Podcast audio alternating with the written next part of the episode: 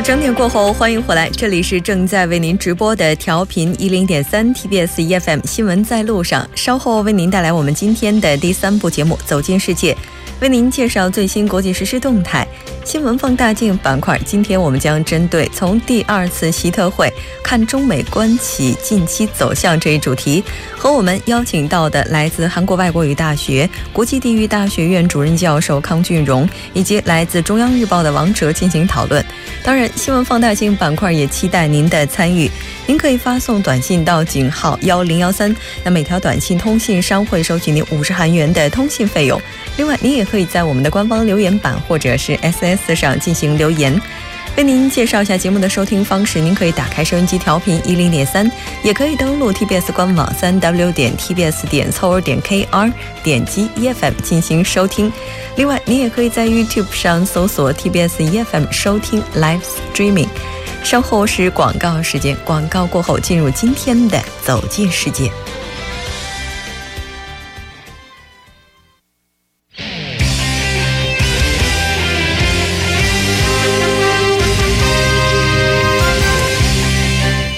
走进世界，为您介绍主要国际资讯，带您了解全球最新动态。接下来，我们就连线本台特邀记者林方俊。方俊，你好。吴主播你好，听众朋友们大家好。嗯，很高兴跟方俊一起来了解今天国际资讯。那今天国际资讯第一条是来自美国，来看一下。嗯，首先我们带来一条美国国务院发布的最新消息。美国国务院当地时间十八号宣布，对十八个伊朗团体和个人实施制裁，理由就是因为他们支持伊朗的导弹计划，还有军事采购及支持。伊朗革命卫队实施跨国犯罪行为等等，那就在前一天晚上呢，美国政府最终通知国会啊，暂时确认了伊朗履行了其在伊核全面协议中的承诺，但是他们还是认为啊，伊朗违反了协议的精神，那就暗示了美国将对其实施的进一步制裁。嗯，是的，我们也了解到，像这个十八号，美国宣布对伊朗实施新一轮制裁之后呢，伊朗外交部也是发表声明谴责美国的制裁措施，并且表明这个美国的制裁是一文不值、毫无意义的。那根据相关的措施哈，我们也来看一下这个现在的话，伊朗和美国、俄罗斯等等这几个国家达成的这个伊核全面协议，它到底是什么时候？嗯。呃，二零一五年七月，哈，伊朗就和美国、俄罗斯、中国、英国、法国、德国六个国家就一限制伊朗发展核武和解除对伊朗制裁达成了伊核全面的这个协议。这个协议，它当时经过媒体曝光了以后，引起了一番轰动，因为这也是我们呃国际社会对于这个制核国家的一次，在可以说是一次具有象征性的一个胜利。呃，那当当按照当时的规定呢，美国政府是需要每九十天向国会汇报一次伊朗执行该协议的这个情况。那但是美国总统特朗普上台了以后呢，在竞选期，包括他在竞选期间也多次抨击这个伊核全面协议是史上最糟糕的协议之一。啊，那可能是包括他对这个伊朗，他在实施这个协议的时候，呃，采取的一些回避政策啊，包括他们在实呃在这个协议的过程当中，可能存在一些不协调的因素等等原因。那今年四月十八号呢，特约特朗普政府就向国会确认了伊朗履行了其在伊核全面协议中的承诺，但是呢，这个美国国务卿啊，就在第二天宣布要正全面审查这个对伊政策。刚刚我们也提到了很多有关于这个这个伊核呃这个协议的之前的一些内容哈，包括它的一些具体的措施啊。那我们呃下面呢可以看一下呃，现在美国财政部呢十八号就发布了一个声明，宣布要对这些呃实体伊朗的实体和个人实施制裁。它具体的措施就包括七个实体和五名个人，呃，也是因为他们参加了一些军事活军事活动。那同时受到制裁的还有一家以伊朗为基地的跨国犯罪组织和相关人士。嗯，是的，其实最近的话，应该说美伊关系也是持续的紧张。就在美国宣布对伊朗实行新的制裁之前呢，伊朗议会也是在十八号通过了一项加急的议案，也是要求对抗美国在地区针对伊朗的各种恐怖主义行为。所以说，美国的这些措施的话，其实在目前来看的话，也应该是雪上加霜了。对于两国关系，那美国这个措施现在将会有哪些呢？嗯，包括刚刚我们提到了这个对个人和团体进行的一番制裁以外呢，那根据相关措施哈，美国将冻结被制裁对象在美国司法管辖范围之内的财产和权益，并且要禁止美国公民跟这些跟这些呃有关的单位和个人进行交易往来。嗯。我们也了解到了，现在美国新的制裁的话，有关专家也认为可能会使美伊关系陷入进一步的对抗。那至于之后如何去解决对抗的话，可能还是需要各方努力的。那这条先了解到这里，我们再来看一下下一条。下一条经下一条消息来自于巴西。那根据世贸组织公布的最新的一份报告呢？巴西经济啊，今年被看好，可能会逐渐复苏，但在未来一段时间内的经济增长应该还算是比较疲弱。那世贸组织对巴西经济的上一份评估报告是在四年前哈，二零一三年，当时世贸组织就认为巴西的税制啊，我们说的这个税务这个政策哈过于复杂，那在基建和创新领域的投资仍有待提高。嗯，应该说之前的话，巴西的债务危机也是将整个国家的经济拖得非常的，应该说非常低迷。那在刚才您提到的这份报告当中，具体都涉及到了哪些内容呢？嗯，没有错，刚刚穆主播点到了重点。那所以说，巴西也是因为在这方面呃有一定的考量了以后，在报告。呃，当中他也报告当中也希望巴西能够在这个部分领域进行这个结构性的改革，实现这个经济的可持续增长。那当然，巴西方面刚刚我们也提到了一些，可能它因为它的本国的政治因政治因素，还有一些税收政策等等，对这个经济稳定性可能会造成一些影响。那所以说，巴西在这方面也应该会做出一定的调整为好。那当然，我们也知道巴西呢依然是全球主要农产品的进口市场之一哈。但是巴西政府对农业生产存在比较高的一个补贴的现象，那在一定的程度上呢，就削弱了农产品的竞争力，这也是巴西政府下一步工作当中需要注意的问题。嗯，是的，刚才您也提到了，可能巴西在下一阶段的话，依然要把重点放在结构调整上，然后实现经济可持续增长。但是无论如何的话，随着它启动加入经济合作与发展组织的程序，未来的话，它在全球化方面应该会进一步加快脚步了。那这条先了解到这里，我们再来看一下下一条。嗯，下一条我们把听众朋友们的耳朵带到这个土耳其，呃。呃，土耳其二零一六年七月十五号的时候，土耳其发生了一场政变。当然，这个政变是以未遂呃为呃以告终哈。这个相信这个政变的消息大家也是耳熟能详了哈。当时这个维尔多安政权就进行了大阵大规模的这个镇压，有五万五万人被抓啊，包括教师还有军人等等在内的十万人被解职。当时开始，也就是一年前呢，这个土耳其政府就宣布。宣布要进入这个紧急状态。那根据我们法国国际广播电台七月十八号的最新报道呢，土耳其国会就于当地时间七月十十七号决定要延长这个紧急状态三个月。嗯，那现在已经是通过国会土耳其国会议员的一致同意。嗯，也就是说，从去年到现在的话，这个紧急状态可能还会在一段时间之内持续下去，对吗？嗯，没有错了。那因为现在包括呃这个考虑到就国内的土耳其国内的这个政治原因，还有包括这个安全问题呢，呃，像我们刚刚从这个法国国际广播电台得到的消息啊，这些参与这个未遂政变的这些人，包括群众也好，他们都在那个呃在前不久会在这个首都啊伊斯坦布尔和这个首都安卡拉集会纪念啊，当然。这里面也包括了很多这个激进的分子去发表一些言论，特别是针对这个土耳其总统这个埃尔多安的。嗯，那在之前的议会辩论当中呢，议案也是得到了执政党以及反对党还有第二大反对党的支持，认为这种状态是有利于打击反政府势力，维护政局稳定的。那无论如何，现在这近一年来的话，应该说土耳其的政局也是在相当大的程度上得到了稳定。好的，非常感谢方俊为我们带来这一期连线，我们下期节目再见。好，下次再见。稍后我们来关注一下这一时段的路况、交通以及天气信息。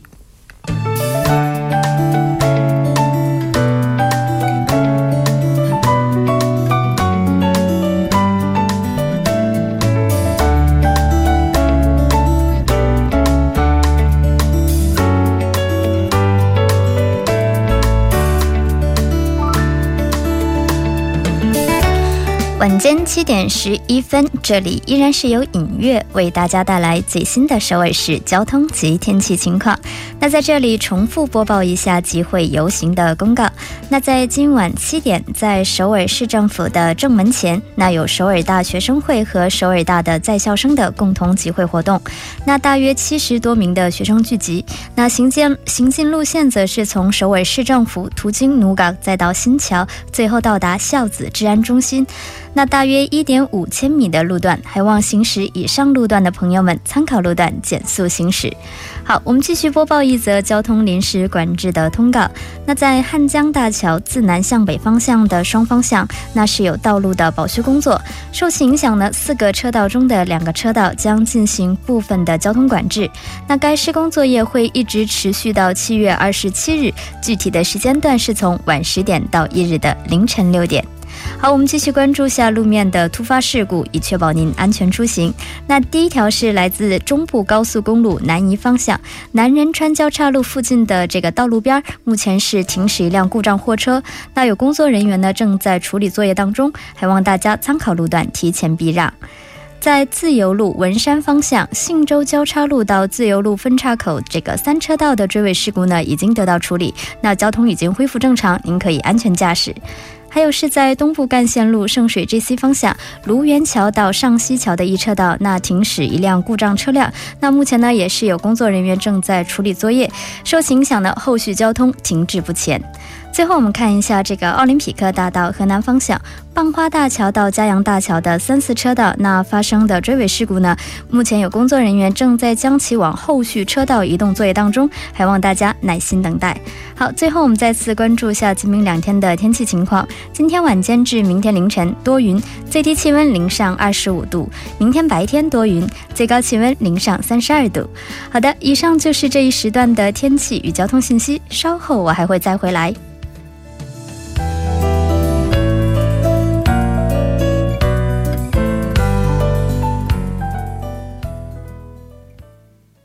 好的，欢迎回来，多角度、全方位为您深入剖析韩中两国时事热点焦点，为您带来不一样的听觉盛宴。那今天我们要聊的话题是从第二次习特会看中美关系近期走向。如果您对我们今天的话题有什么想法，也欢迎您参与进来。您可以发送短信到井号幺零幺三，提醒您每条短信通信商会收取您五十韩元的通信费用。另外，你也可以在 YouTube 上搜索 TBS EFM，在收听 Live Streaming 的同时点击对话窗参与进来。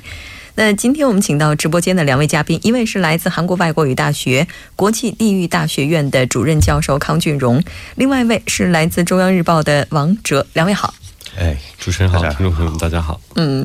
那非常高兴跟两位一起来了解今天这样一个话题哈。我觉得每一次其实聊到这个话题的话，似乎都是两位的组合，因为两位的话在这个话题方面的话，确实也是非常有发言权的哈。像习近平的话，在 G 二十峰会结束之后，也是和特朗普进行了会谈。那这也是继今年四月像佛罗里达州海湖庄园会晤之后第二次习特会，所以可以说呢，像这个这个川习二次会晤是在中美关系进入一个。紧要关头举行的，比如说像这个美国，它就北韩问题呢向中国施压，那美国的军机还有军舰也是频繁的挑战南中国海主权声索等等，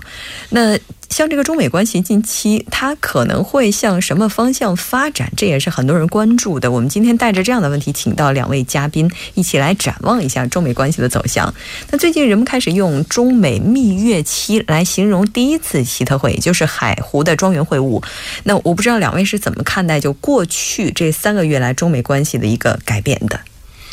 那基本上是这样，是中美关系啊。那中国的崛起之后，那两国的关系一直处在这个错综复杂的竞争与合作的关系。嗯。那今年这个刚刚讲的海鸥庄园的这个四月份峰会，嗯。那那个时候北韩核问题非常棘手，所以那个大家都关注如何这个抵制北韩的这个核试验啊，或者是导弹试验。所以那个合作的空间空间的这个。空间比较大，嗯，所以双双方之间的中美之间的这个合作空间大，所以呢，那中国呢这个好像做出有一些努力啊，化解这个这些危机，所以那个时候比较关注那中美之间有有好好多这个走向是这个合作的方向走，但是这次是第二次。那基本上这个第一次峰会上，那这个北韩问题是一个主题，但是第二次是各说各的。嗯，那当然这个我们那 G 二十会议嘛，G 二十的话呢，那个世界二十个国家的峰会啊，那那边那个中美应该是世界这个排名一二的大国，大国这个这个领导人见面，那很多人关注啊。那而且这个四月份的峰会是关注北韩核问题，那这一次是一个一个谈，所以呢，看来啊，那就有些那个经贸问题啊，或者是这些问题，这个南海问题，还有沙的问题，北韩核问题，这些都是这个复杂的问题，所以呢，没办法达成共识，所以看起来好像是这个有双方之间的矛盾啊，会有点升级哈，升级了。那。但是整个这个观点来说，我不以为然。那刚刚您讲的蜜月期过了，不是？那现在正在进入习近平跟这个特朗普这两个中美关系正在进入那个如何合作啊？如何这个讨论双方之间的问题？这个把这些那个有一些规范化的那个趋势。所以呢，我基本上啊，那蜜月期过了，这个。还还在那个进行当中，这不这个无所谓啊。那现在两个国家正在